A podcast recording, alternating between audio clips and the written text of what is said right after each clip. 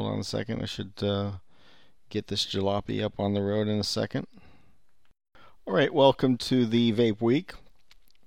Uh, the show airs at nine o'clock Eastern Standard Time on Fridays, and the phone lines are available to call. Not sure exactly what I'm going to talk about this week. I'll take it on the fly. Uh, and just uh, right now, it is, when we look at a calendar, ten days away from the uh, the final rule uh, hitting and becoming activated after the ninety days, being August eighth. August eighth is known as eight oh eight day.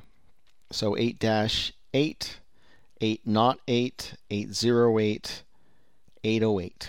So uh, I don't know if anybody else has been thinking about that, but uh, the deeming rule drops on five ten and becomes effective on eight oh eight. Do you see the connections? Do you see the connectors? It's all a gigantic conspiracy. All right, so uh, what other things happened this week? Consumer Product Safety Council, C P S C, uh, and that's talking about bottle caps. So there was a lot of, we talked about it last week, although I just ripped it out of the replay. Uh, there's a lot of talk about what is necessary to do bottles. I actually called up the agency and talked to them. They seem entirely focused on appropriate things, as far as I can tell. Um, there is no specified enforcement protocol as far as fines and penalties, unless you kill somebody, and then they're really going to come after you. Um, so everything that is being done right now with all of these G C Cs and the bottles and buying it from the uh, the uh, right manufacturers, I can't imagine the government being more effective than they're being right now, because they put out that letter. It's it's caused the fear of God to get a whole bunch of people. Everybody's scrambling to get their their bottle documentation done right. The the the C P C is doing a little bit of inspections out there. From all I can tell, is they're just kicking along the can. They're just you know knocking on a few doors, and then uh, what you would want from a governmental agency is that the, the people that you were picking on to take a look at them without without doing any harm. Just, you know, let's see what you got. That's all they've been doing. Have been going wild on Facebook and uh, describing everything that's been going on. And I thank them for that, because the people have relayed their experiences of what's happened during these inspections. And in general, the, the general impression I've read, the stories of you know, maybe five or six different people that have been visited upon uh, regarding their bottle caps. They they go around, they've taken some pictures, they've said, we didn't see anything that seemed out of compliance, but if the inspector that will show the picture that will, will tell you about it, um, I think they're going to all be in one hundred percent compliance. All of the vendors that sell bottles and stuff like that have got their paperwork all together.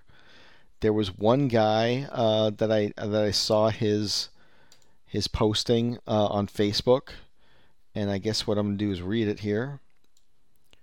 Uh, I don't know this guy, but he uh, he put out on Facebook. It says, if uh, anyone is having issues with receiving proper documents for their bottle supplier, please feel free to contact Justin, Adam, Nick, or myself. His name is Drew uh, Drew Walsh. Uh, at Liquid Bottles, as the name of the company. Uh, we have taken the proper protocol on getting our bottles documented with the C P S C, and would be more than happy to get an account set up. Uh, it's been unbelievable to hear the stories of bottle suppliers giving their customers the runaround on these very crucial documents at this time. We pride ourselves on making our customers feel like family, and I'm more than proud to say that I'm a member of this amazing team. Please feel free to reach out. Drew, Director of Sales. His phone number is nine four one, five three nine, four six two three, or give him a shout out at uh, drew at liquid bottles dot com, and that's liquid bottles dot com. So uh, people are very concerned about what they're going to do. Here's a vendor uh, that I just saw his posting. Seems like a very cordial, nice guy. He says he's going to explain everything to anybody, and they, they've got their documentation straight. So you call him, you buy his product, he'll set you up straight and get you going.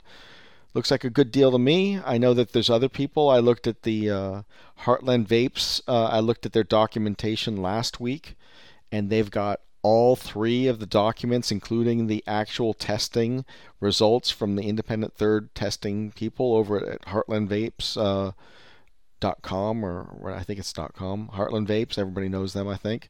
Uh, and uh, so there's there's companies out there that if you're using bottles, that you can get your bottles with all the government approvals necessary, and they'll set you up with the paperwork, and everything will get done straight. Uh, there should not be any panic in the street. Uh, if anybody is concerned, or, or should be concerned, rather, I should say, it's anybody that has a shop that does not have a safety cap on their bottles. If you have screw cap bottles that you have offered for sale, you need to pull those off the shelves. Uh, because if they come in there and see that you have no safety cap, I would hope they would uh, shake you down a little bit, because there should be no reason why in in you know nearly August twenty sixteen that any vapor shop should have a bottle that has no safety functions on it whatsoever. It's such a easy, simple thing that I think that everybody should do it. I talked to Evan McMahon uh, to try and get an update on what's going on in Indiana. The best that I know on that is that the federal lawsuit, the appeal has been lodged. Uh, there's another lawsuit that is coming uh, from a company called Good Cat Vapors, which is out of state, and they have won, to my understanding and memory, a temporary preliminary injunction, and they're trying to get it made permanent. Something along that. And so Evan uh, started this state lawsuit. So in my opinion, if the out-of-state lawsuit gets their injunction, Evan just needs to take that information back over to the state judge and say, look, here's what's being done for out-of-state people. We are simply saying that you do it the same for the in-state people. How could that not be fair? And I believe the judge would say, well, that does sound fair. And then that means that the state case will get that temporary injunction. There was a lot of people that gave uh, Evan grief uh, for uh, doing the state case. And I don't understand that. I gave Evan some grief back then. I think that that was uh, an error on my part. I don't think I understood the situation as well enough. I did not understand that the... Uh, the corruption that was endemic and systemic in Indiana politics in the state house. I didn't re- I didn't realize all of the malicious intent uh, be- behind all this stuff. Um, but I don't think I ever gave him grief for starting this state lawsuit, and other people did. They said that they should not, it should not be funded.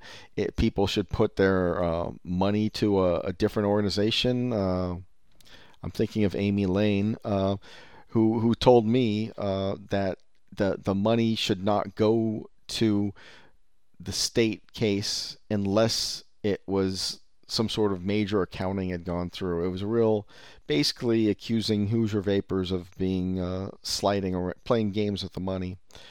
All that stuff, it should be all water the bridge. I don't understand why even I'm just brought it up again, uh, but. The state case, it's sure a good thing in my book that it's there and it's created, because if these if the, the federal lawsuit has failed, but they're appealing, so that means it has a low probability, but who knows? Uh, you know, I don't know, but it's already failed once and it's being appealed. Another out-of-state case has somewhat won and is trying to continue on winning. And then there's the active state case, which is still being dispositioned. But if the out-of-state case comes in, things are looking things are looking reasonable right now for Indiana. Uh, so maybe there'll be some rationalness that comes in. Uh, my understanding is that uh, the newspaper is generating, uh, the Indiana Star is generating a story that is going to blow the socks off of everybody, because uh, they're going around collecting a lot of interviews. Uh, and uh, Mulhots, I think, is my understanding, has to be really concerned at this point. Uh, so we'll see what happens with that. Um, that's, I guess, the best I've got for an Indiana update. Um, hold on a second. I hear a barking dog.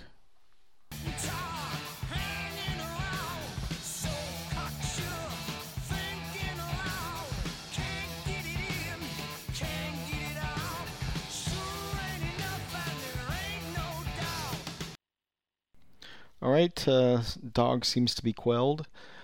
Um, so that's Indiana, as best I. That's a very fast update. I, I tried to uh, get a hold of one of the lawyers to see if he would be able to do an interview for tonight, and he was not able to. But um, he gave a little foreshadowing that there should be new developments next week. So if there are, I'll uh, try and capture that for next week.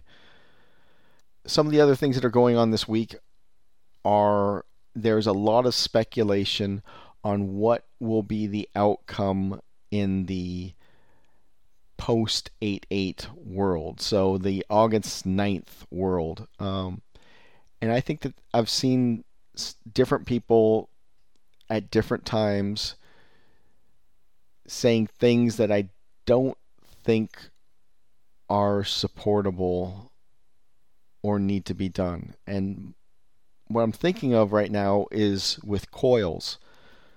A lot of people think that you can't build a coil because you suddenly become a manufacturer. And there's been some webinars that touch on this, and one of the answers from the F D A is that if you are doing a repair, you are um, you're you're outside of the rules. So I don't know how the whole question of coil building ever came up, um, but it is certainly something that I do not believe that the F D A ever gave a hoot about. And if there wasn't one question that was asked at, at one point on May fifth, um, at the there was a uh, a question answering period that uh, on May fifth that the F D A did, and there, a person put in a question regarding the coils, and that answer came back in a way that people think that it's manufacturing coils. After that, there's been two live webinars, and these questions keep on coming into the F D A. So all the, the F D A can do when it answers a question is to to basically give the the uh, the pat answer, the, the the this is the story and we're sticking to it answer. So they say if somebody is manufacturing an E N D S product, then they become an E N D S manufacturer. And so the reason why they give that answer is that if somebody imports a product in to the United States and then they modify it, they then become the responsible manufacturer. So that's what the law is talking to. Now, because of this question about coils got asked, everybody is fixated on coils. And it's silly, uh, in my opinion. And it's certainly something to be challenged, uh, the way it's being interpreted. Interpreted. The interpretation of it. How people are confused and then asking. So say I, I've got uh, a, a you know a sig-alike, a disposal sig-alike with uh, with uh, Chinese e-liquid already pre-built into it, and I take that product, and then uh, once it gets to the United States, I stick my own label around it, my own branding. Then I become the manufacturer. I've tweaked it, and I'm the manufacturer rather than it just coming as an off-the-shelf part. Since the F D A says that you are allowed to repair products, every coil building that is done in a vape shop on a person's electronic vaporizer product is a repair. If it's not functioning right, and but the, the coil is still there, but it lights, but it's not functioning right, the coil needs to be repaired. If the cotton is all soaked up and it's all messy and it needs to be re-wicked, that's a repair because it was working at one point and now it's marginally working. It needs to be repaired. If somebody comes in and uh, look, you know, the, the coil has fallen out and uh, you know, it's just not there anymore. Well, it better be get repaired. Uh, it just needs to be repaired. Now, I I haven't gone back and checked. I'm nearly certain that my memory serves that a repair was okay. I'm nearly certain of that. Uh, but I'd have to go back to the, the, the whole webinar. But again, I should probably prepare for these shows. I'm gonna, so just assume I'm right there, or check me out. If if I'm not right about the repair thing, I'll, I'll have egg in my face. But I'm pretty darn sure that a repair is acceptable. And if it if it's not a repair, then it'll be something else I'll have to stand on. But let's use the repair. So that's a pretty dis- big disclaimer for not doing my homework and double checking that before the show started. But any coil building would be a repair. And as I said last week, the, the danger of uh, selling a coil and putting one in a person's vaporizer is not the F D A, in my opinion. This is my view. It's that the thing could actually blow up. Uh, and what do I mean? Is that if somebody doesn't know how to build their own coil, they probably don't have that much knowledge of devices. And so if they get a, a ridiculously low resistance coil, Uh, then, uh, and they stick it on uh, a hybrid device uh, that for some dumb reason, whoever whoever invented the hybrid concept is the jackass of all times, because it should have never been done with the same five ten threading ever. Should have been a brand new threading, and then uh, bothers me. But anyway, so if you build a coil and if it fails or causes a short, and that yours is the store that created that coil and that goober that, you know, decided to put it on the wrong things, it gets uh, his hand burnt, and he walks over to his friendly local lawyer, ambulance chaser, and the, the guy says, well, what happened here? And they said, well, I was using this device and it blew up. And they said, well, how did you get that device? And they said, well, I went over to my local shop here, and then they uh, they made me a, a coil, and they stuck it in my ma- machine here, and then they, they sent me on my way and it blew up. Well, then you're going to get sued. So you better have liability insurance. Now, I have not been running a vape shop, but I, you know, that scenario might not be a very probable scenario, and you might have reasonable product liability insurance in your vapor company or in your vapor shop already, and you find that building people's coils for a marginal cost uh, and then repairing, emphasis on repairing their device uh, is a good business model for you, then by all means continue to do it. Hopefully that makes sense, is that replacing a customer's coil is a repair. It's not a modification. It is not a tweak. It is putting that car back on the road. It's simple mechanics. And so uh, you'll have a mechanics lien when you when you're holding their vaporizer, that until they pay you, you'll have a lien on there. And, and I believe that you should only charge them ser- that, that you should only charge them labor. Uh, don't charge them parts. Uh, parts are parts are parts, as we like to say in the chicken business, if you're familiar with that commercial. Uh, but just charge them labor, labor to repair their coil, and, and you should be fine with the F D A. Now, I, I just think that they're just not going to even think or want to be doing that or harassing a vape shop or whatever. So the only downside I can think of, and I've racked my brain a little bit, is that if, if some sort of catastrophic if some sort of catastrophic failure of said coil occurs, that whoever built said coil for the repair would be on the dime, would be that that, that they, you know, the ambulance chaser could come after you. That's the only thing I can think of. Other than that, simple repairs. Now, today, I've heard new questions. Um, I heard a question that I don't think, I can't believe, but somebody said, if I am filling up a customer's tank, am I now a manufacturer? And the answer, I believe, was yes. That's not true. That's, you can fill a customer's tank. It's okay. I mean, you, you can't live in life in absolute fear. I mean, where, who, how on earth does fillings, taking a legal product and putting it into another legal product and filling it up uh, for a customer? I, I imagine you're not even charging for that. How could that be manufacturing of a device? It's just silly. Uh, I, I heard another question is, am I allowed to take a coil out, a prepackaged coil, and put it in a customer's device for them? My answer is, of course you are. And I believe that the answer came back is that you could not. I'll have to uh, have to think about that again. So I, I think that people are focusing on real minutia uh, as far as the F D A rules, and then just ignoring what what what are the important things. I would say that. Um, we've got ten days to go. Um, every e-liquid company that I've spoken to, if I have the ability to speak to them, which is it's very hard to get anybody on the phone, uh, could be just me. Uh, I think it's more likely it's the the the massive push now for the last ten days.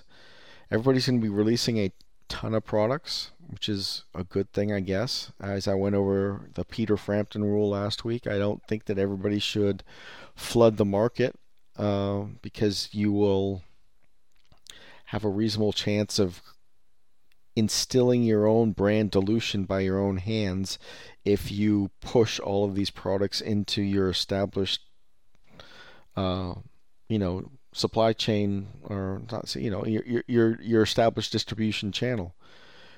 You know, you should still be launch products properly. Now, the, there's a big fear out there that uh, that there's going to be a rush to the bottom and, and have people drop their e-liquid prices down to nothing. Uh, I guess it's been being done online for quite some time now. Um, So I don't think that's going to change anything if there's more online players that are dumping uh, e-liquids.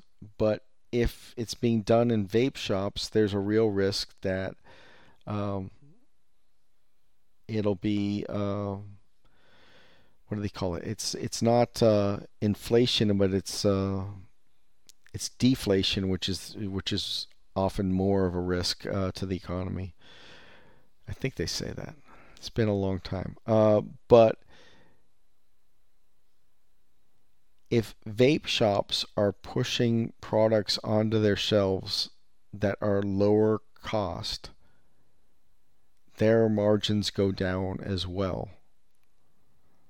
So there's a risk for, there's a real risk of, of how It's it's complicated. It, you actually need to do pricing models for vape shops to to have a proper product mix where you do not destroy your sales by by putting in product that is so cheap that it removes your profit margin. It it does take some good retail experience uh, to do this, to price things right.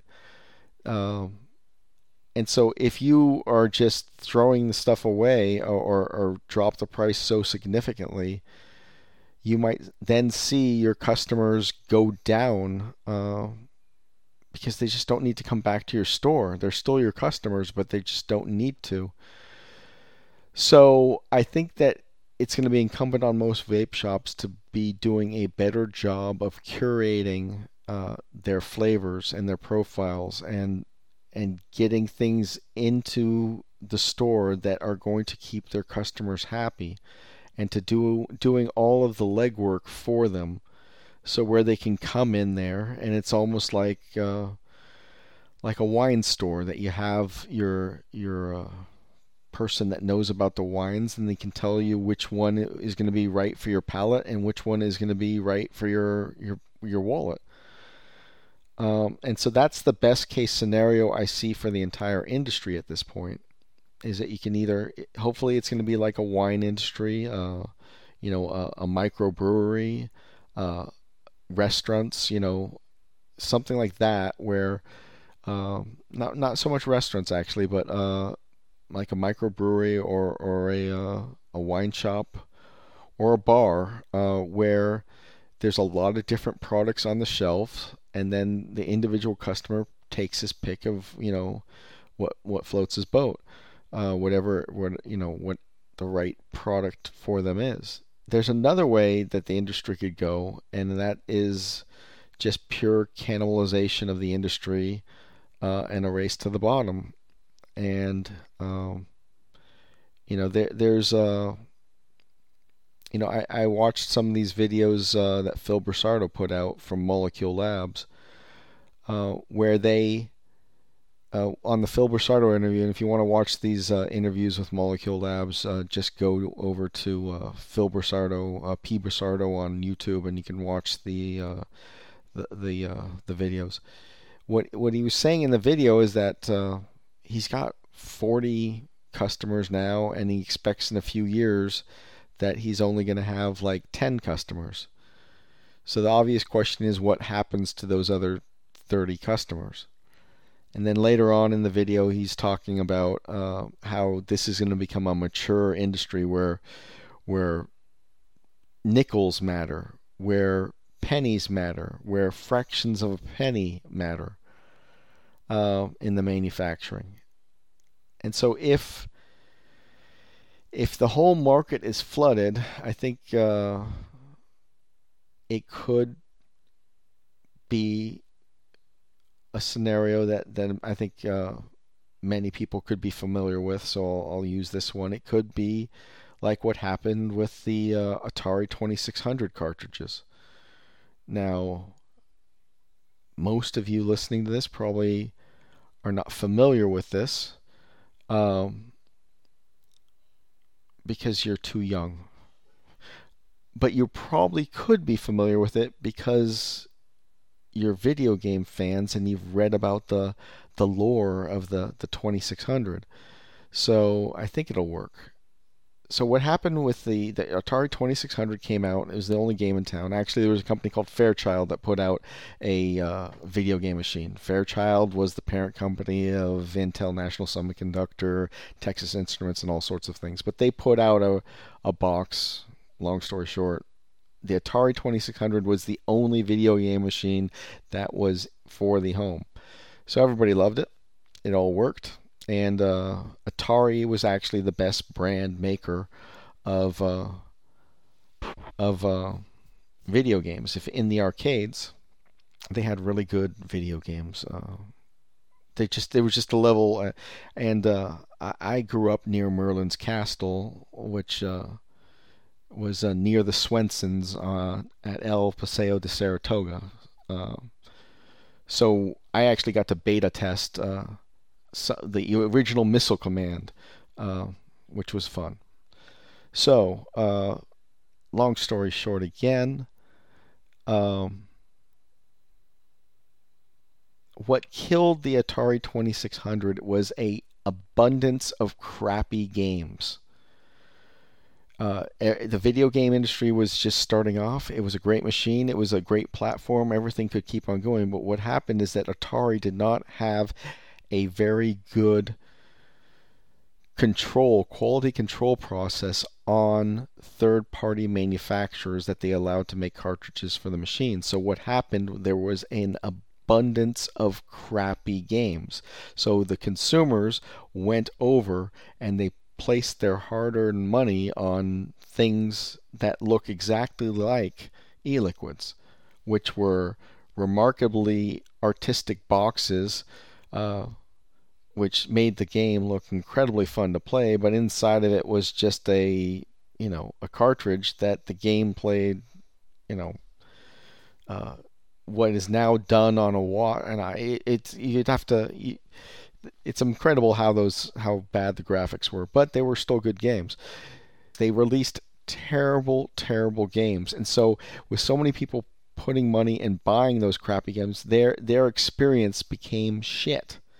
They had a crappy experience with their Atari twenty-six hundred. They stopped playing it, they stopped buying it, and for a period of time, um, the video game industry died. It it how could it die? I mean, it but it did. It the home video game it just died for several years at least, and that was just the abundance of crap games that came out. And so the same thing, this is a really good analogy. Uh, I, I didn't have this before I started talking. Uh, so that killed the industry. And so what, what ha- was happening now is if these vape shops are taking in abundance of crappy e-liquids that are going to give their customers a bad experience, you are going to turn them off to the experience, and they won't return to your store. And and then it also, if you sell them uh, you know one hundred twenty mils for two dollars, they're not going to need to come back. You know how long one hundred twenty mils will last me? Months. I'm using twelve. I'm also using sixty P G. P G. Um, not V G. sixty P G. Oh my God. The horror. Uh, but at, at twelve milligrams.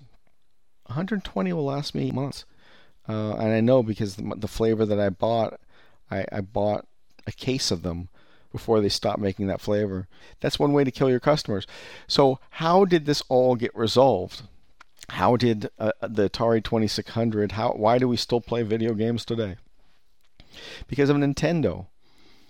Uh, Nintendo came out and they made video games, and they had uh, the guy uh, Miyamoto-san, uh, which is uh, Miyamoto, uh, is, is a, a genius designer, and he came up with uh, Mario Brothers, and then he came up with a ton of other things. Uh, but uh, a fantastic designer. But the other thing that they did is that they had the Nintendo quality seal, which if people are probably still see that, anybody sees the seal, Nintendo seal of quality, that's because they didn't allow anybody to make and play on their platform. They kept it a nice closed platform. Um, same thing that Apple did, uh, but because Nintendo was able to keep a constant quality of these video games, that the that the industry, you know, it came alive again. So that is a real good analogy, I must say, uh, for what could be happening in this industry.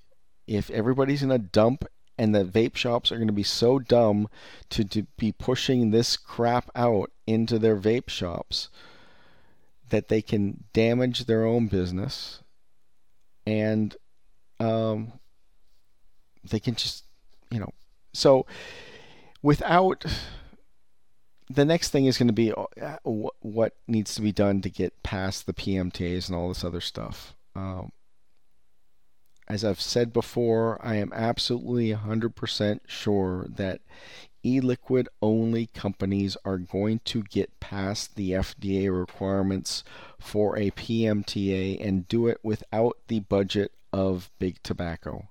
The last show I described a whole scenario of how a, a company uh, could do that. Um, and then once that is done, the lawsuits, once F D A approvals come through, that the lawsuits will no longer become effective.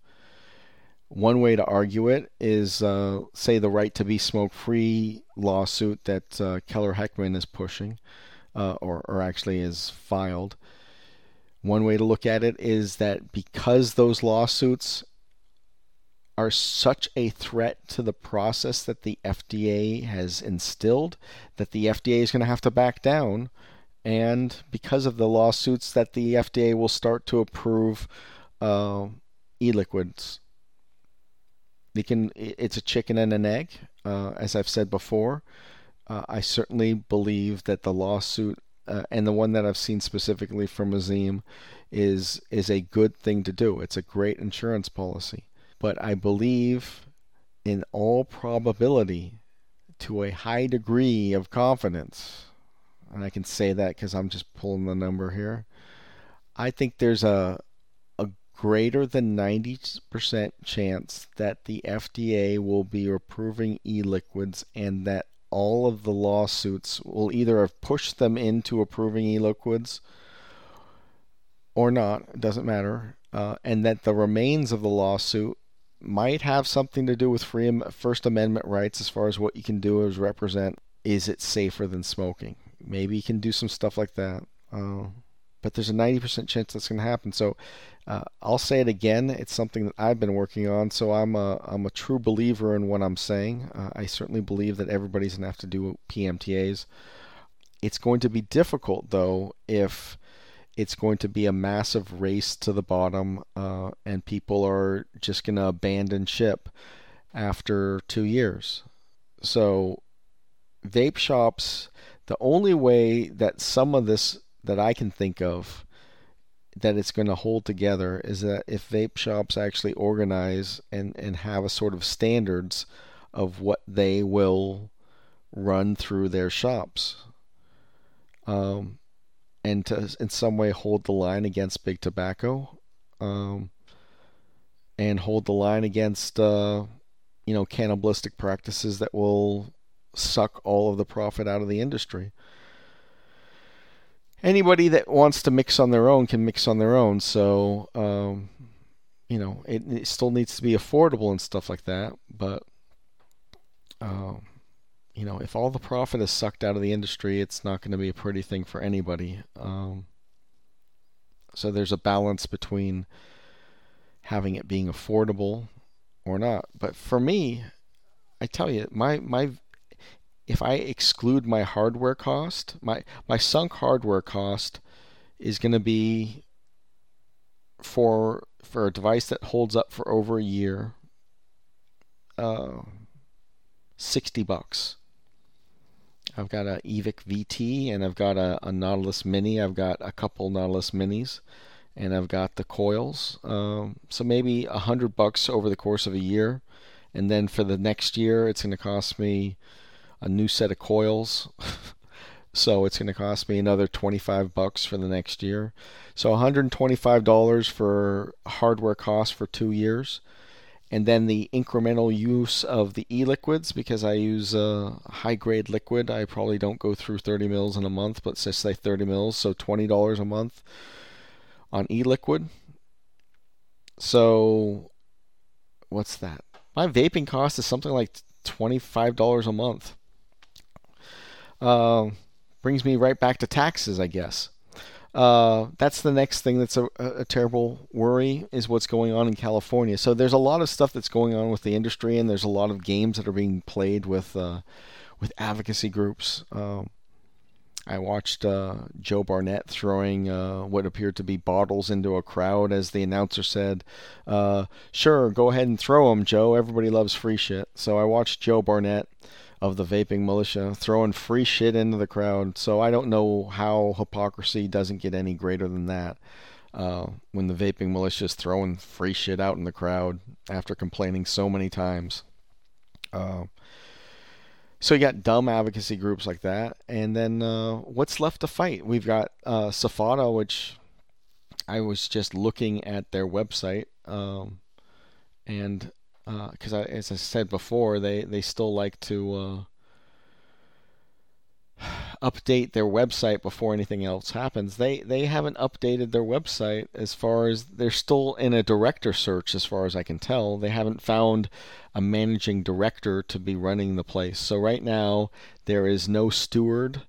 Uh, there is no chaperone. There is no captain. Uh, there is no... Uh, even though there's a cap, there's a Cap O'Rourke. There's not a person that is grinding the wheels, that they have a dedicated full-time job to be uh, directing how Safada goes through. There just is not a single person listed or evidenced by anything I could see.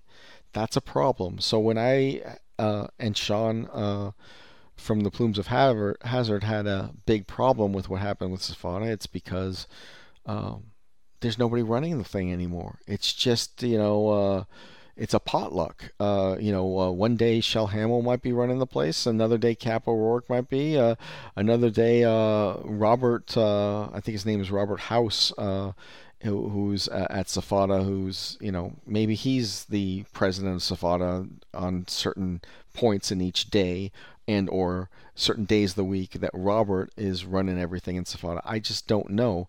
Uh, It's not communicated out. Now, is this a problem? Yeah, I think it is, because there's people asking people to donate to Safada, um, and they're not they, they if you, if you have people asking for donations and memberships and all that stuff, you have an obligation to to say what's going on. So um, I I would hope uh, that Shell, uh, because she seems to be the, the person that is doing the most uh, right now, gives an idea to the industry of what the Safada mission is, what they're going to do.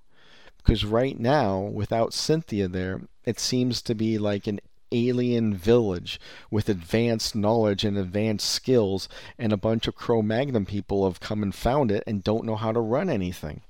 That's what Safada looks like to me right now. Um, and, you know, I've had my gripes on V T A, but, you know, I, I think the two should merge. Why doesn't V T A just adopt uh, Safada at this point? Because it it does. As I said when when the whole when I started this damn show, is that I think you need to standardize to one. You have one thing now. I thought Safada was the guy or the gal or the entity, uh, but it's not anymore, as far as I can tell. So maybe they can work it out with V T A. I, I don't know, but there's having two marginally functional would it would be better to have one marginally functional. But if they merge together, there's a hope that it will become one that is more than marginally functional. But between two that are marginally functional and then one that is marginally functional, I'll take one any day, because at least there won't be uh, so much crosstalk and people wasting their time trying to figure out which one to talk to. Let's just have one mediocre one. And hopefully, if the two get together, they'll be better than mediocre. So, uh, I don't know everything that it, that N B S is working on. Uh, I do know that about a month ago, or maybe three weeks ago, they talked about working on the ballot initiative in California. So, uh, if I can get Stefan to come on the show, I'd like to talk to him about that. Um, but... Um, it's going to be a big deal uh, if this ballot measure goes through, because of what we just saw in uh, in Pennsylvania.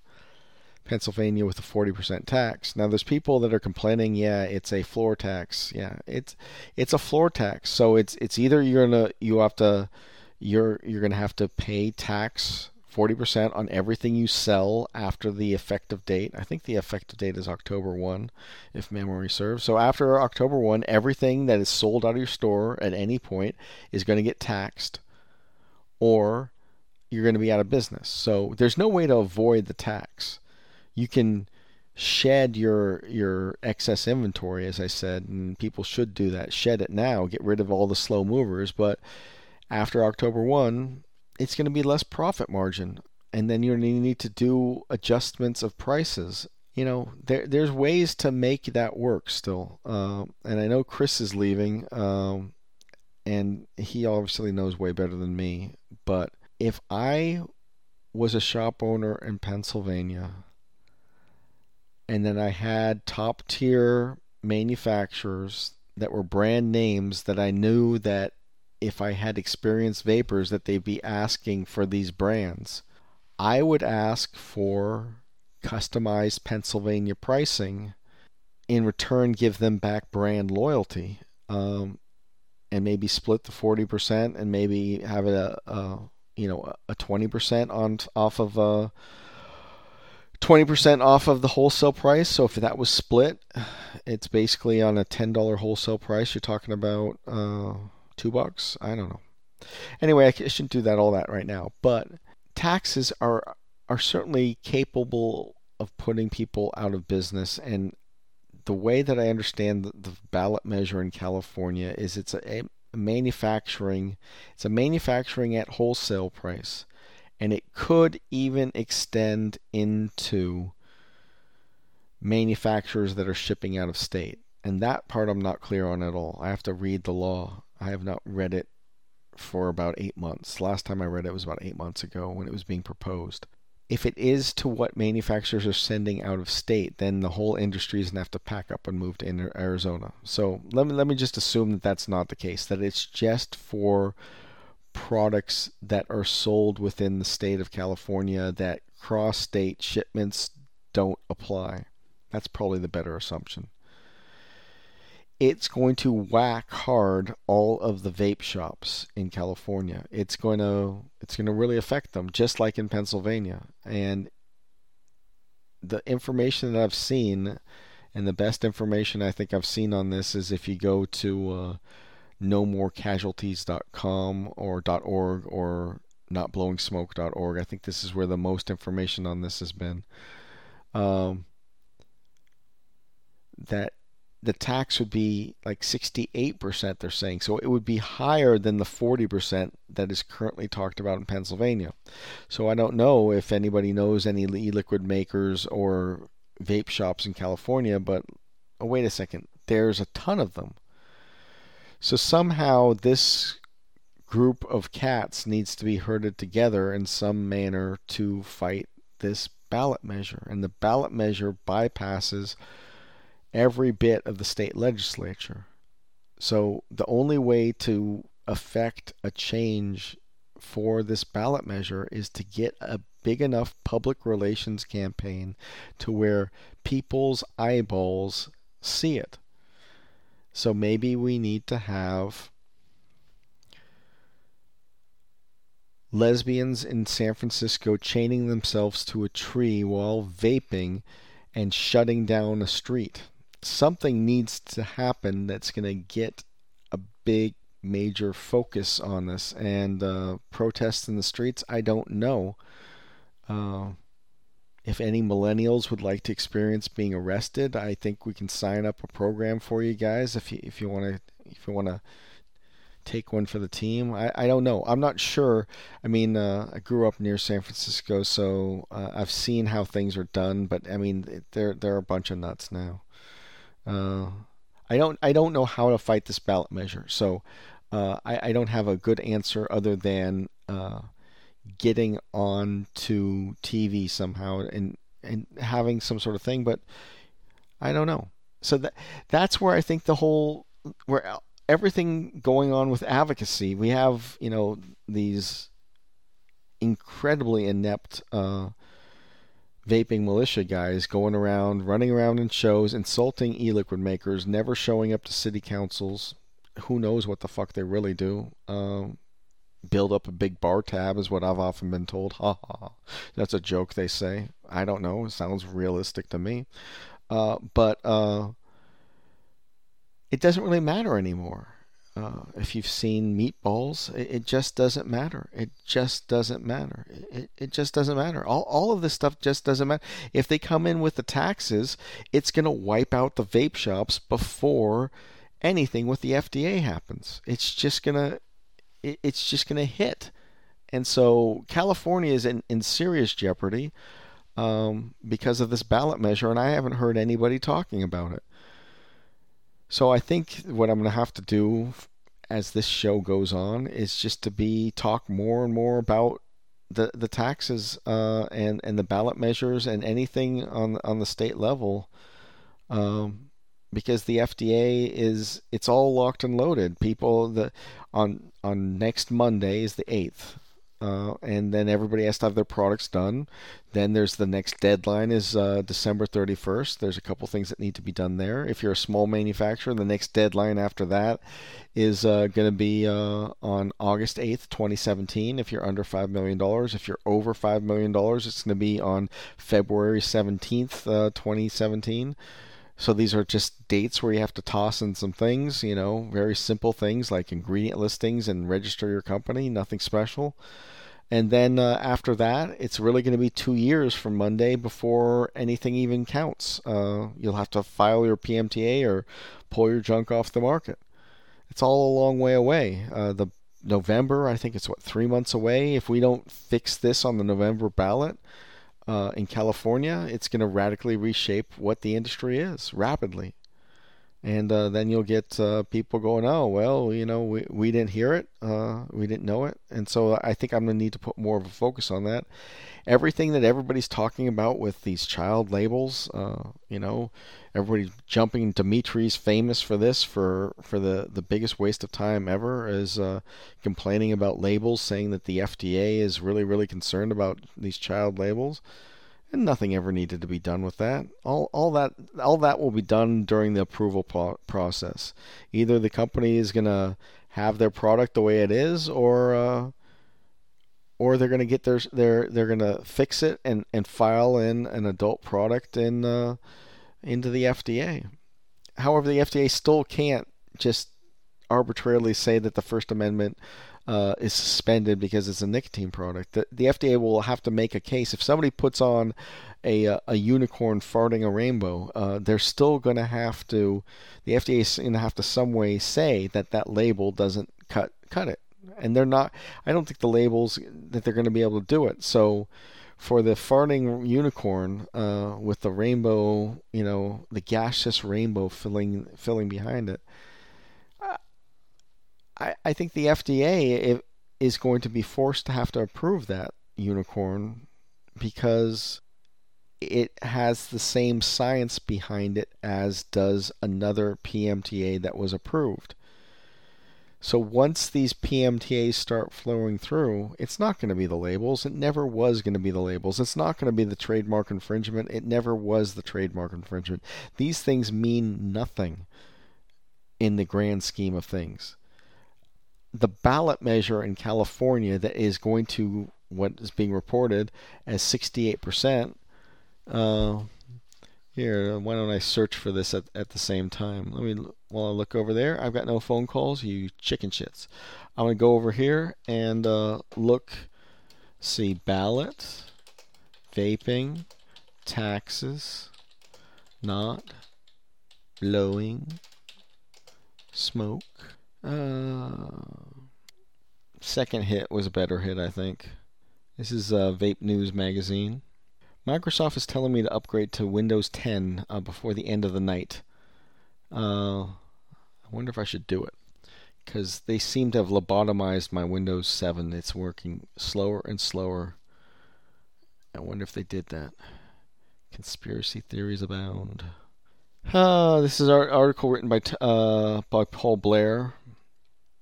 Uh, people don't know who Paul Blair is, I'm sure. So, let me ask, uh, just pretend this is an advocacy panel. How many people are aware of who Paul Blair is? He works for Americans for Tax Reform. That uh, that is an organization run by Gorber Novkrist of somewhat gigantic fame, because something like sixty-five percent of the people of uh, in the Congress have signed his pledge not to raise taxes. Uh, anyway, I, I think it's about uh, well here addiction. Uh, I think it's it's about sixty-eight percent. It has these taxes have a real chance of really disrupting uh, and affecting everything in the industry. So uh, what what's going on with uh, with vape expos? With does does somebody is somebody selling a clone? Yeah, none of this stuff matters. It just doesn't matter. Uh, uh, c- can you give away free samples in vape expos? Yeah, of course you can. You know, I've already described how you can give away free samples at vape expos as part of a ticket system that's done at the door. There's there's simple workarounds to give away.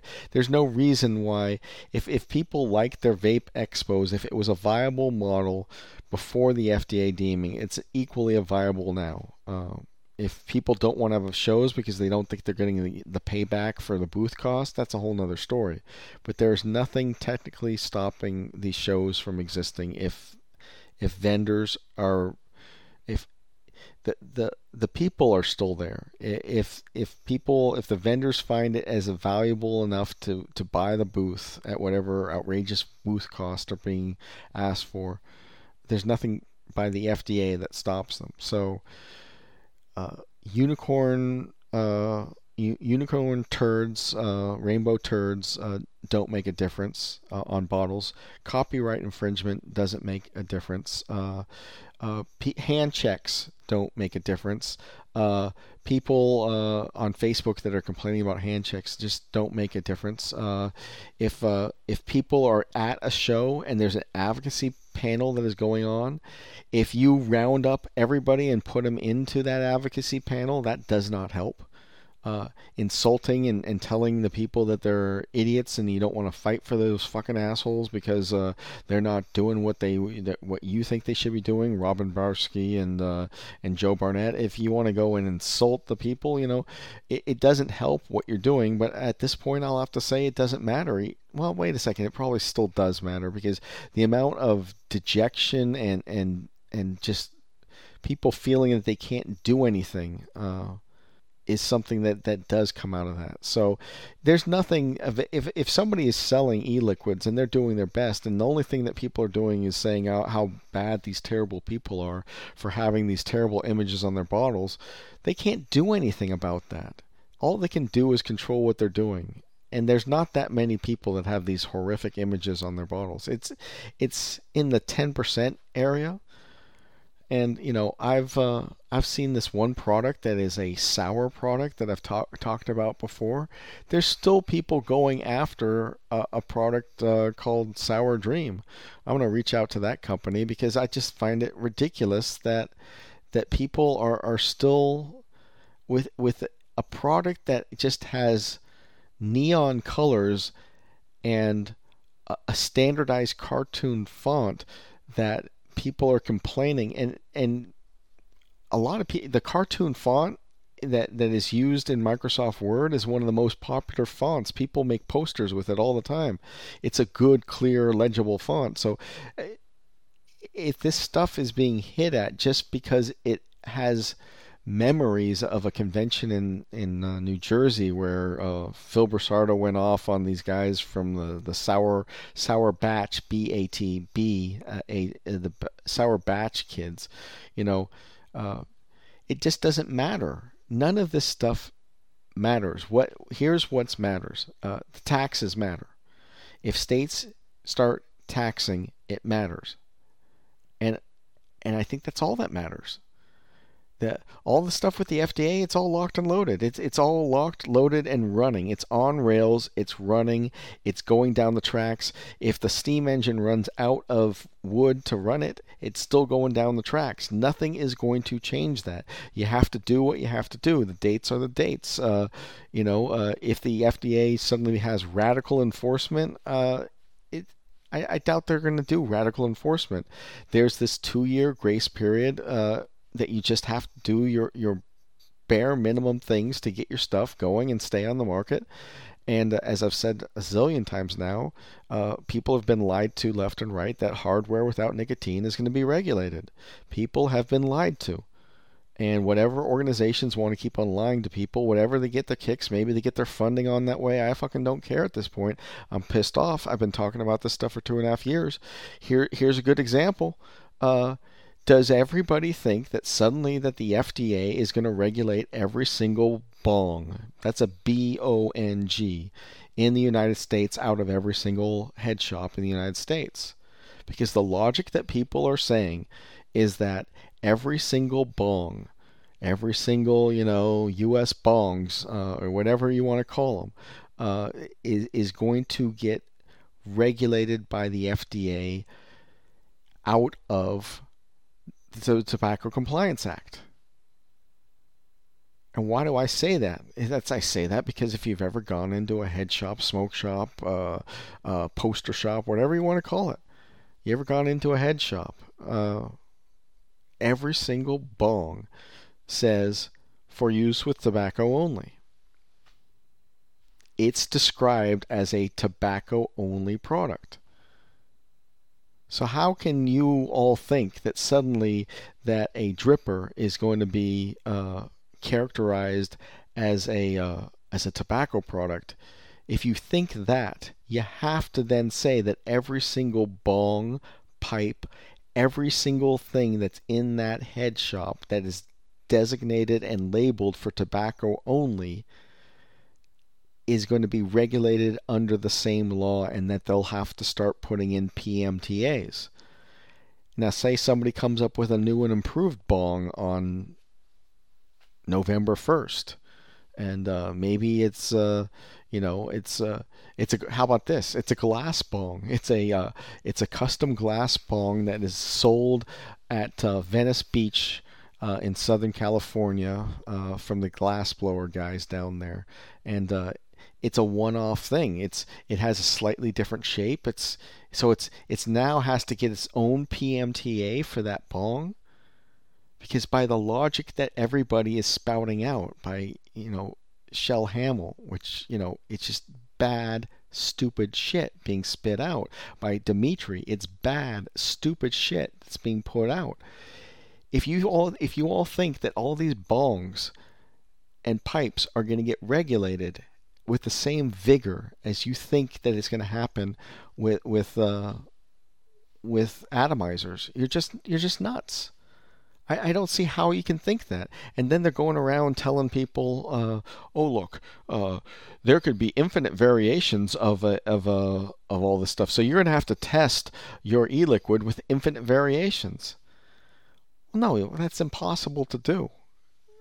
Uh, and there's solutions and workarounds around that that I'm already thinking of, but uh, that's that's a different topic. Uh, but isn't I mean, let's just repeat here. If you think that hardware without nicotine is going to be regulated as a tobacco product, you then are saying that every single bong, glass pipe, any single invention, and they're quite inventive for smoking cannabis, is also going to be regulated because the way it's labeled and marketed and commonly sold says that it is for tobacco. Now, maybe they're going to change the laws, but I doubt it, because there's the, the, the head shops are labeling all that stuff because they know that the local laws are not going to allow them to sell drug paraphernalia. So they have to run over to the safety net of tobacco. So does anybody think that bongs are going to be regulated under the P M T A and, and under the Tobacco Control Act and, and are suddenly in the need, uh, you know, to have their applications filed? I mean, uh, I guess we can we can uh, we can say that uh, a good question here, I'm thinking out loud here, is to go and uh, talk to PAX and find out if they believe that their dry leaf vaporizers are going to be regulated as a tobacco product. And if they're not going to be regulated as a tobacco product, then then in any state that they that does not have liberal tobacco, I mean weed laws, marijuana laws, in any state that has a does not have liberal weed laws, that has in their local head shops this device that is being sold under the banner of to be used for tobacco only, would have to get a P M T A. It's a can of worms, I tell you. It's a can of worms. Uh, so I just don't think it's going to happen that way. I do not think that nicotine without hardware, or sorry, hardware without nicotine can in any way be controlled by the Tobacco Control Act. So all of these fearmongers running around saying uh, all of this stuff is about to get the shit shut down. And a notable person is the head of S E V I A United States, has absolutely declined to answer uh, this question. He will not speak for any of his member companies. He's letting all of this go, and he's on vacation. Uh, so uh, Dimitri could easily answer this question by saying, "Yeah, I talked to, uh, I talked to uh, Joytech, I talked to Aspire, I talked to Kanger, I talked to S M O K." And they tell me they're doing this, uh, leaving any small grade modder uh, out there to wonder what the hell. Anybody that's making, uh, you know, American-made uh, atomizers doesn't know what the hell. I, I, as if you listen to my last show, I think that anything, all this stuff is uh, above board, and it's not a tobacco product. So that's my analogy. Uh, if you think that hardware, which is... Uh, if you think an atomizer without nicotine is going to be regulated as a tobacco product, you then therefore believe that all tobacco, tobacco paraphernalia will also be regulated exactly the same way. I just don't see it, but we'll, we'll they can they can try, and uh, you know, uh, I guess the next thing is that an Apple uh, that someone, an, an apple uh, would be a pipe and a pen knife would be an accessory, I guess is the next way it would go. Um, it, it's crazy. So all of this stuff, I'm just saying that it doesn't matter. It, all of all of this bullshit put out by, you know, some of this advocacy stuff, it just, at this point, it just falls away. The F D A, it's going to take a long lead time. And what's going to happen is more situations like um, like uh, Pennsylvania and, and the prospects of, of watching California get taken down in this ballot measure. So, uh, you know, I'm trying to think of different ways to do the California thing. I'm thinking of uh, something what I'm calling a six degrees of separation engine, telling them who to vote for and what to vote for in California. I've got the specification. What else is there? I'm trying to think. Uh, um, taking calls, taking calls at uh, the same phone-in call line. It just doesn't matter. It fucking doesn't matter. It, the only thing that matters right now is whoever is going to fight for state taxes. Fight the state taxes. State taxes, taxes, taxes, taxes, taxes. Anything taxes, taxes.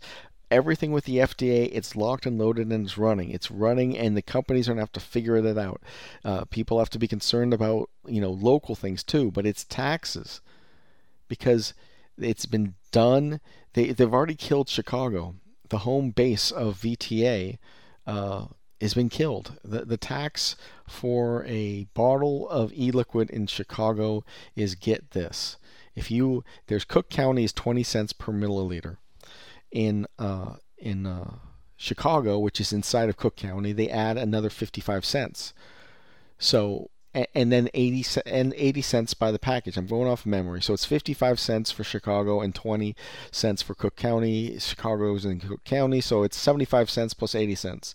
So if you were to sell a sixty mil bottle, uh, one second, sixty times point seven five equals forty-five plus the eighty cents equals, I see the tax on a sixty mil if I've is forty-five dollars in Chicago currently.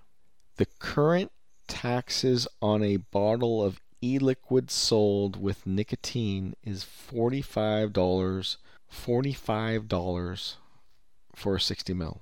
Let's just do it thirty mil so everybody, maybe people are more familiar with that.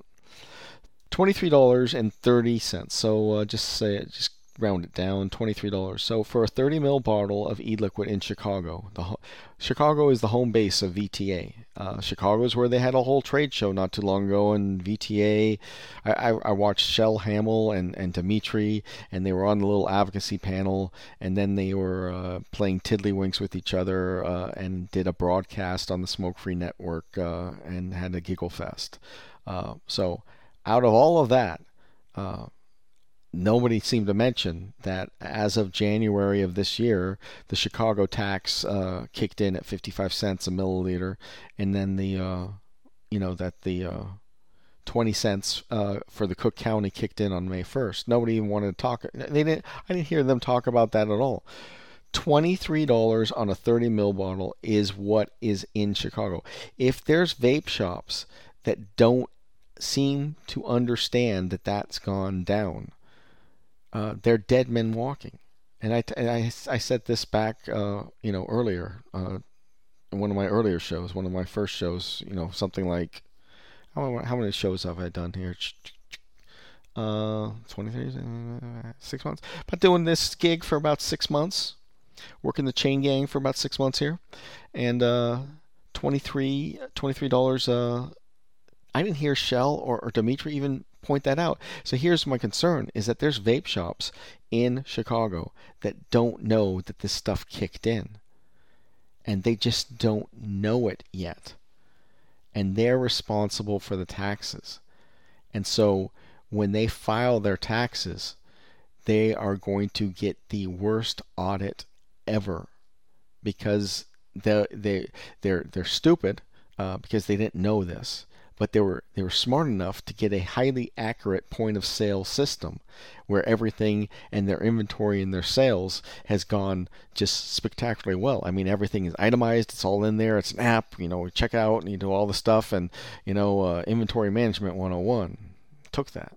And uh, and uh, so they're going to have all of this stuff which can be collated quickly. So what's going to happen is that, let's just say, said vapor shop decided to ignore the state taxes and uh, they just didn't collect them. They just didn't collect them. But they they made the sales and now they're responsible for them. And it's twenty-three dollars a bottle. So if they they didn't pass it on to their customers, but they're they're due, they're still due, and the taxmen don't go away, as far as I I've been told that. Taxman has the the longest arm of the law, is the taxman, and uh, so uh, let's say they've been selling. I'll think of a vape shop. How many bottles does a vape shop say? An average vape shop, let's say they sell one hundred twenty bottles. So uh, they they sell one hundred twenty. Let's just go a little lower. Let's say they they have to sell a good number. Let's say they sell one hundred bottles a day. That's let's go real conservative. They sell fifty thirty mil bottles a day. So that tax times fifty equals uh. times thirty. So their tax burden, if they're selling fifty bottles a day of thirty mils, their tax burden is thirty-four thousand dollars a month. I think I did that right. So let's let's make it a little more realistic. Uh, well, I I think fifty bottles is realistic. Let's say you've got a vape shop and they sell, out of the entire day, they sell, uh, what is it? That's, they sell thirty bottles, twenty bottles. Let's go with twenty. They sell ten, twenty bottles a day. Let's do that. So twenty-three point three times twenty star thirty. If they sell twenty bottles of thirty mils a day, their tax burden is fourteen thousand dollars for that month, one month. So I, I, when when I when I was doing this show, I did this show and I was talking about it, and I was talking about that they must not know they're dead. And I, I, I called up a couple shops there, but I didn't get good connections with them. And I, and I just assumed that everybody in Chicago would just close their doors. How could they not? I mean, they all have to know that there's no way this is a sustainable tax.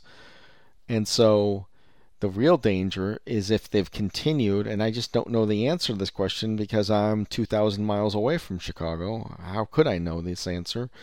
Uh, how many of those guys actually stayed open, and how many of them are, are, are just unwittingly still selling a nicotine product that is clearly identified by their point of sale system and can easily reconcile if th- through their C P A and through any audit?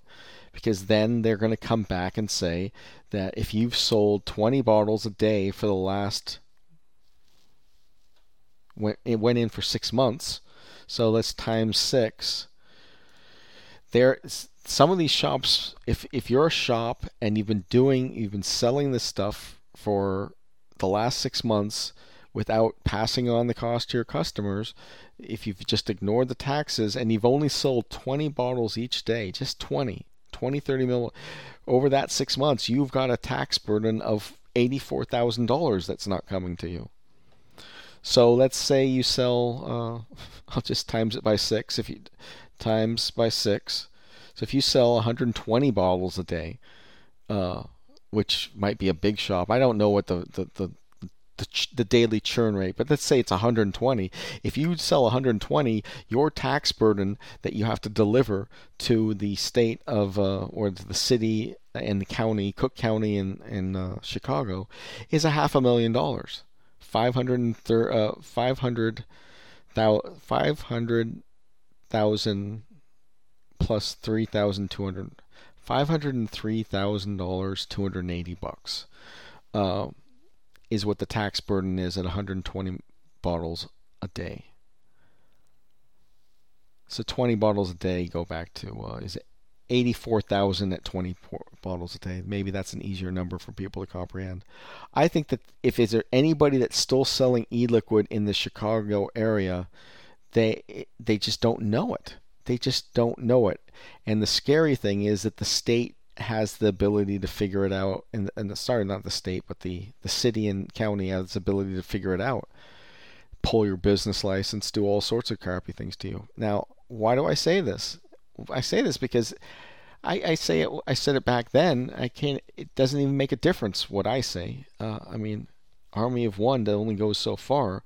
But uh, Safada should have been working on this. They should still be working on this. When when Shell Hamill and, and Dimitri are playing, you know, blowing kisses to each other in the hotel room as they gave a, li- a live broadcast, as I'm listening to that right now in my head all over again, uh, they should be talking about the taxes. Because if there's... Well, let's do it. Do it live. Uh, go on to uh, Yelp and... Uh, Chicago, Chicago, Illinois, and then vape shop. There's uh, Highland. Okay, here's uh, just count them. Um, this one's in Chicago. That's one, two, three, four, five, six, seven, eight, nine, ten. That's just the first page. Yeah, and they're all still the next page. Yeah. So. Uh, There's at least thirty. Uh, some of them are, start, are starting, you know, like one says Big, Big Lou's Tobacco Shop. Other ones say Up and Smoke. One says Smoke and Vape. But there's at least thirty that seem to be still alive and operating. If I'll click on page eight. And I'm I'm I'm I'm, I'm looking at seventy-one, and they're still showing. One says Chicago, Illinois. Another one says Greenville, uh, Greenview, Glenview, I'm sorry. Um... By, at this point, I'm starting to move away from Chicago itself, but number seventy-one is Smoke Shop Guys. Um, comes under the... It's both a head shop and a vape shop. They must not know that they're about to get whacked. They, they must not know that they're about to get the state coming in and collecting all these taxes. And that's why I'm so very frustrated with these advocacy groups, like what Shell and Dimitri are pushing. Because I think th- when you when what I was saying uh, when I first broadcast this like six months ago is Chicago expects to make one million dollars from these taxes. That's their estimate, that they'll get one million dollars if memory serves. One million dollars would be the effective tax rate from one store. So what I said six months ago is, if you look at their expected revenue, the only outcome is that every single one of these vape shops has to close their business, because it's one or the other. And so V T A, Tony Abund, is sitting in Chicago, his home base, uh, and it's like, uh, you know, let's, let's try not to use war analogies. So it's like Chicago was a forest and it's just been clear cut. They've taken a chain with two high-power things and just clear-cut every single tree that's in Chicago. They're all they're all dead, Jim. They're they are all dead, dead, dead. Uh, let's see if I can get that clip. Uh, Dave, they're dead. Uh, uh, Dave, they're here. This is what Chicago is. Where is everybody home? They're dead, Dave. Who is? Everybody, Dave. What, Captain Hollister? Everybody's dead, Dave. What, Todd Hunter? Everybody's dead, Dave. What, Selby? They're all dead. Everybody's dead, Dave. Peterson isn't, is he? Everybody is dead, Dave. Not Chen. Gordon Bennett, yes, Chen, everybody. Everybody's dead, Dave. Rimmer. He's dead, Dave. Everybody is dead. Everybody is dead, Dave. Wait. Are you trying to tell me everybody's dead? Yeah, so that's Chicago. Um, that's Red Dwarf. Um, but uh, that, that that's the situation. Uh, and so that's because of taxes. That's not... You've, you've been having... And you've... I'm going to assume that uh, that you've been listening uh, to Dimitri uh, and, and to Shell Hamill. Uh, And they've been they've been feeding you this stuff, and you've been buying into it. It doesn't matter. All this stuff with labels and and, and this, that, and the whole uh, you know uh, diacetyl uh, thing uh, was a red herring. Uh, I mean, I I think if everybody and nobody wants to use it, that's fine. But uh, the the Doctor F study was, I'm gonna have to call it what I think it is now, a fraudulent study that was based off of crowdfunding and somewhat of a scam. I like the guy. I think he's a good guy. I think he's done some good things. But uh, the way that Dimitri uh, set that thing up, um, you know, it, it was a, a malicious thing. Uh, and, and I say that because the uh, National Institutes of uh, Safety and Hazard, which is a part of the C D C, wrote a letter back to uh, Mister Uh, Konstantinos Pharasolinos, indicating that his levels of the diacetyl of his concern were four times too more too stringent than they should have been. So while Doctor F was talking about sixty-six parts per million of diacetyl being a, a, a the level that was too much for daily consumption, the C D C told him no, it should be something more like three hundred two parts per million. So everybody did this crazy, you know, uh, drill uh, for the diacetyl to try and do all this stuff. Uh, meanwhile, uh, people like uh, uh, what's his name, uh, Stan Stanton Glantz out of U C F uh, barely even mentioned it. And so that was always the biggest concern, is why are the public health groups just snickering and, and shutting up as, uh, you know, as Doctor F, Dimitri, and the rest of them do the big diacetyl scare. Uh, that's kind of kind of how I feel about that.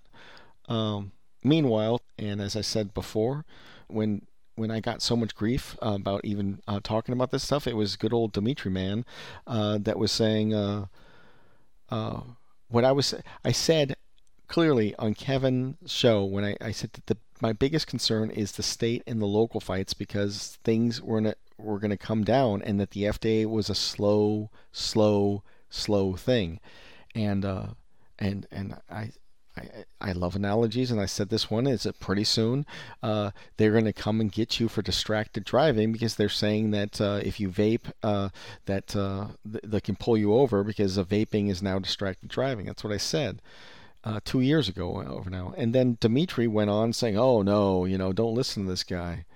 Well, I don't. I, it's it just doesn't matter. And why doesn't it matter?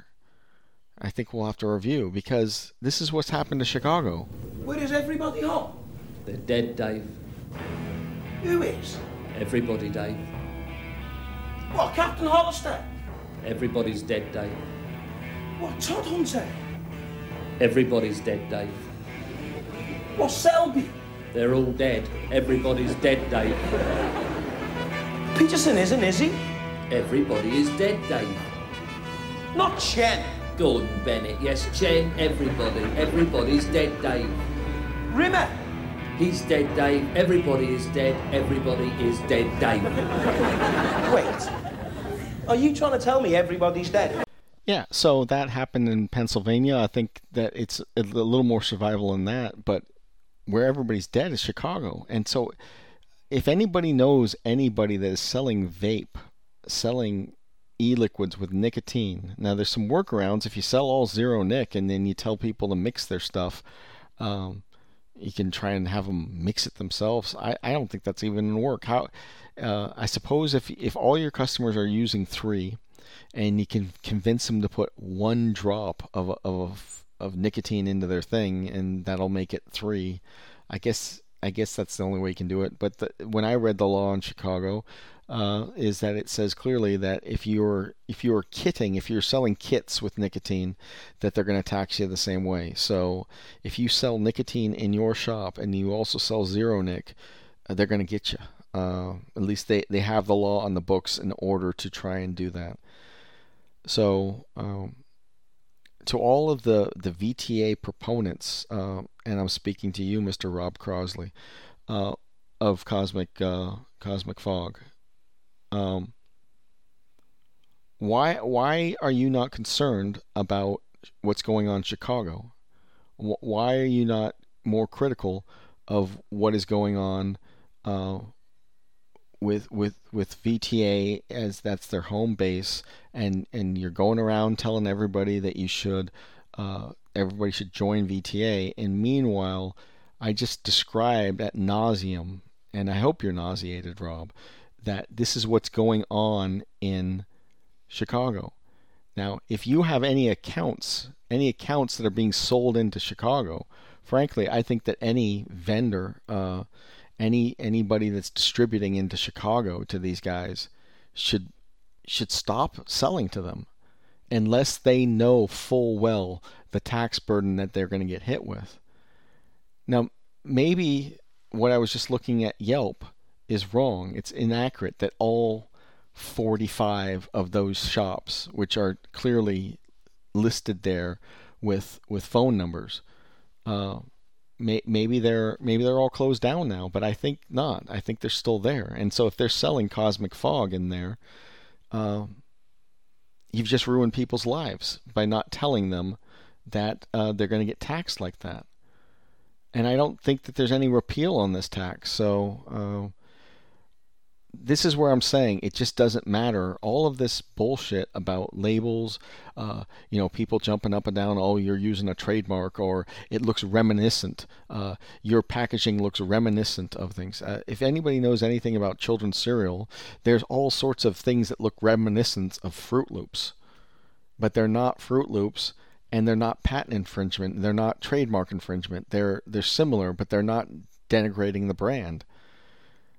And then you'd have to, you know, you'd have to jump over that hoop. Uh, bad term. You'd have to jump over that uh, bar, and then say that even uh, it's in a different industry altogether, so that their trademarks are applicable. I one time looked up the the Sour Patch trademark.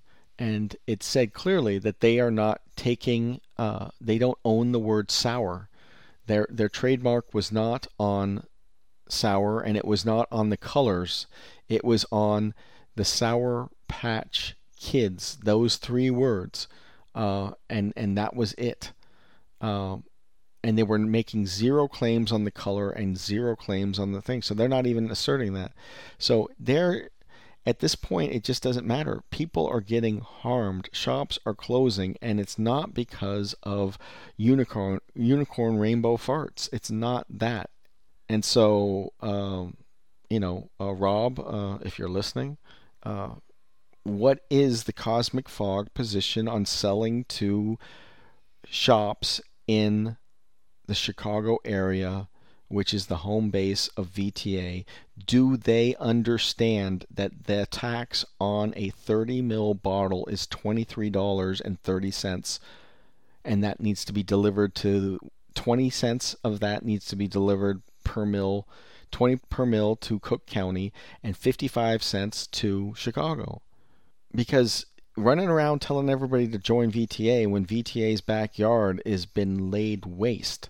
So Rob, uh, this is what Chicago looks like. Where is everybody home? They're dead, Dave. Who is? Everybody, Dave. What, Captain Hollister? Everybody's dead, Dave. What, Todd Hunter? Everybody's dead, Dave. What, Selby? They're all dead. Everybody's dead, Dave. Peterson isn't, is he? Everybody is dead, Dave. Not Chen. Gordon Bennett, yes, Chen, everybody. Everybody's dead, Dave. Rimmer! He's dead, Dave. Everybody is dead. Everybody is dead, Dave. Yeah, and so um, that's where we're at. Uh, so I, I've been talking about some of the stuff. I've been griping about uh, some of these organizations and, and some of these uh, thought leaders of the uh, of the industry. Um And it just really doesn't make any sense to do too much more of that, because it doesn't matter.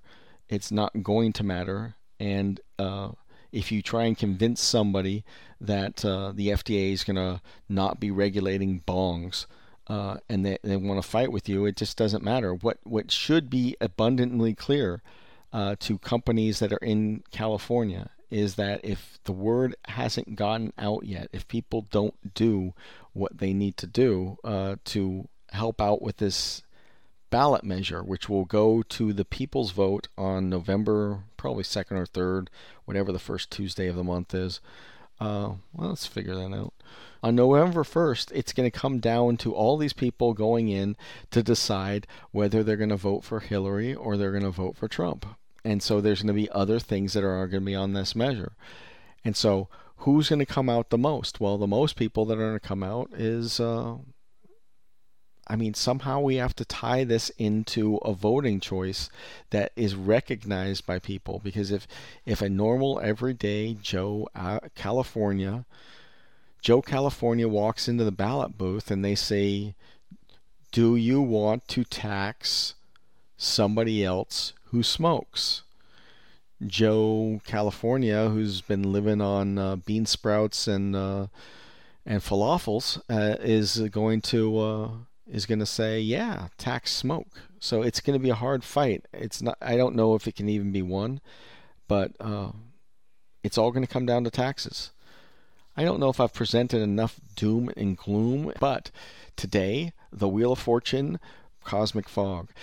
So I want to find out, are you selling Cosmic Fog into shops into in Chicago? And do, are they well aware through their distributors or you directly whether or not they understand that their current tax rate for each thirty milliliter bottle of Cosmic Fog being sold into Chicago is twenty-three dollars and thirty cents, and that tax burden is owned by them? Because if, if Cosmic Fog is not informing its customers and its distributors of that in Chicago, you're going to have people's lives ruined if they're able to collect those taxes. And I'm not sure, but I'm pretty sure that bankruptcy is not a defense to taxes.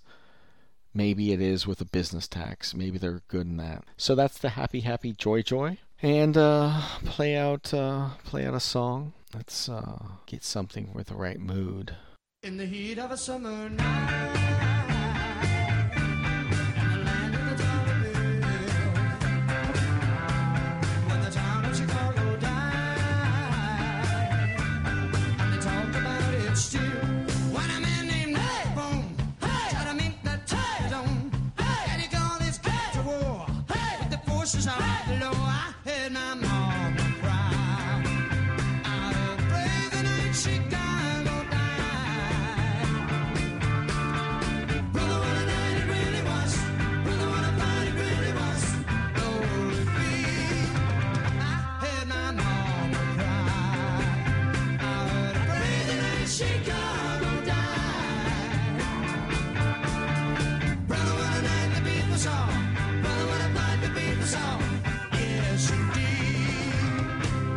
The sound of the battle rang through the streets of the old east side, till the last of the hoodlum gang had surrendered up or died. They were shouting in hey! The streets, hey! And the sound of hey! Running feet, hey! And I asked someone hey! Who said, hey! About a hundred cops hey! Are dead. I had my mama cry.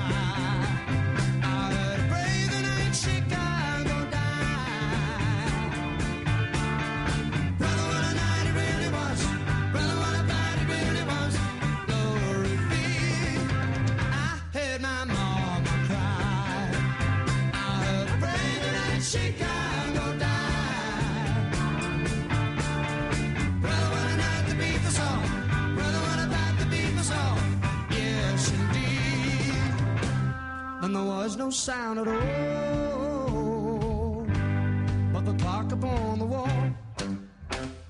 Then the door burst open wide, and the daddy stepped inside, and he kissed my mama's face, and he brushed her tears away. The night Chicago died.